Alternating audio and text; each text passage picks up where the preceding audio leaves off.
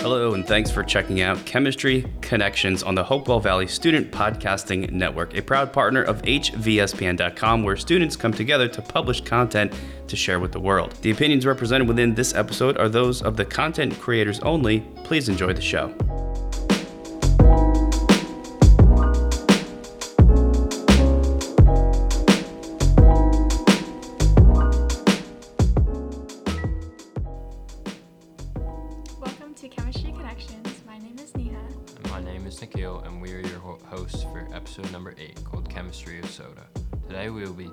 Discussing the chemistry involved in soda.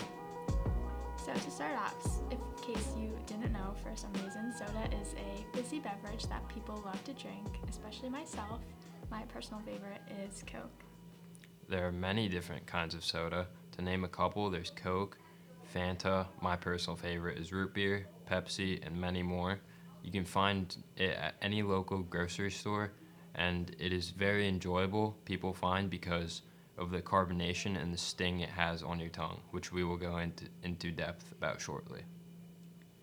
So, let's first talk about the fizz in soda. Citric acid reacts with the carbonate and bicarbonate of soda to form carbon dioxide gas. These bubbles of carbon dioxide gas are what make your drink fizzy. So, these molecules of carbon dioxide are thoroughly mixed and dissolved into the water in the soda, and this is known as carbonation. Regarding carbonation, it's important to note that carbon dioxide doesn't easily dissolve in water under everyday conditions. Manufacturers actually have to increase the pressure in the can and keep it at a low temperature so that the water molecules can trap lots of carbon dioxide molecules. They also use pressure to put more gas in water than it could normally hold at that temperature. That's why, if the soda can warms up a bit or the can is shaken, the pressure goes up and the extra gas is ready to come out. So, because the extra gas is ready to come out, that's why when you open the can or the bottle, sometimes soda, soda shoots out, which personally I have had some very terrible experiences with, and I think Nikhil has as well. Oh, we absolutely have. Just ask our parents. yep. Soda on the carpet, that's the way to get them absolutely mad at you. Um, anyway, so this is why the can is sealed so that it's airtight because then the inside of the can can maintain enough pressure to prevent any extra carbon dioxide molecules from escaping. Now, talking about the can being sealed airtight, inside the can, carbon dioxide exists in two forms. Some dissolves in water and some sits in gas form between the top of the can and the liquid. When carbon dioxide dissolves in water, water and gaseous carbon dioxide react to form a dilute solution of carbonic acid. This reaction is reversible as well. When the can of soda is sealed, the high pressure inside the can forces the chemical reaction to the right, which is a forward reaction. This forward reaction continues until equilibrium is reached.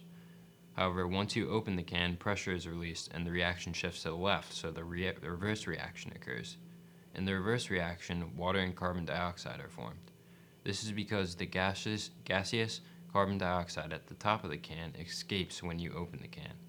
The can is no longer under pressure if it is open, so dissolved carbon dioxide starts coming out of the solution, which is an example of the reverse reaction. Bubbles form which release carbon, carbon dioxide into the air. The escaping carbon dioxide, lowers the concentration of carbon dioxide in the drink, so carbonic acid turns back to carbon dioxide and water, which results in a new equilibrium.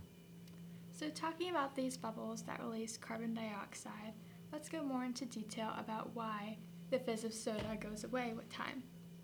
I think it's known to most people, except for Nikhil, that fizzy soda tastes better than like flat soda. In a fizzy drink, dilute carbonic acid creates a slight burning sensation on your tongue, which is enjoyable to, I think, I would say, most people. This doesn't happen with a flat drink though. So let's talk about how the drink becomes flat. If you open a soda can or a bottle, the carbon dioxide begins to come out of the soda and into the air, and eventually enough will come out that the soda becomes flat. And when the soda is flat, carbon dioxide just keeps escaping, which is why there's no longer a stinging sensation. And let's recall the reaction from earlier where water and carbon dioxide react to form carbonic acid.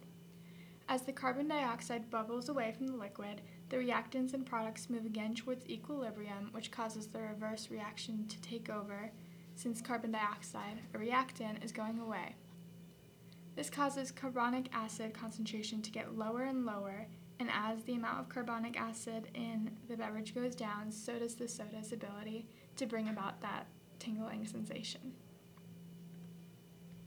So, lesson learned keep your cans open. Absolutely not. Now that we've talked about carbonic acid, let's talk about other acids in soda. Phosphoric acid and citric acid are added as preservatives and flavor enhancers. Citri- citric acid specifically can bind to calcium and leach, out, leach it out of teeth, which is dangerous. Every soda on the market has a pH below 4. Most, most of them are between 2.5 to 3.5. The acidic pH of soda makes it dangerous for your teeth. That's why dentists always recommend no more soda. This is because acid is an instrumental part of the cavity process. The acidic pH of soda gives bacteria even more power to cause cavities by lowering the pH in the mouth and weakening enamel. Eventually, the, the enam- enamel gets weak to the point where it cannot fight the acid attacks of bacteria well. Sugar in soda also feeds bacteria, which produce acid that dissolves enamel. Those sugars in soda include a mixture of a sugar called glucose and another called fructose. These two sugars attach to each other to make another sugar called sucrose. Anyway, let's move away from the sugars and back to the acidity of soda. The acidity of soda and absorption of carbon dioxide both can also cause a significant decrease in blood pH. This lower blood pH can possibly also be associated with many diseases, one being incurable cancer, because the body needs an alkaline environment for good health.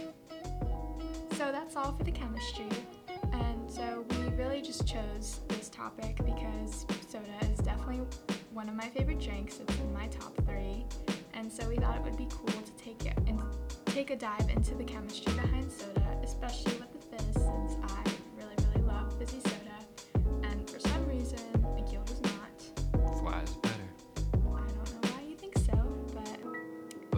Why it was interesting to find out how the fizz works and why it fades as time goes on. So we learned the chemistry behind the soda of the different ways we like it. And we really just chose it because it was a fun topic, and soda is still something we drink weekly. So it's a very prevalent. It plays a very prevalent part of our lives, even if it isn't a, in a significant way. Thank you for listening to this episode of Chemistry Connections. For more student ran podcasts and digital content, make sure that you visit www.hvspn.com.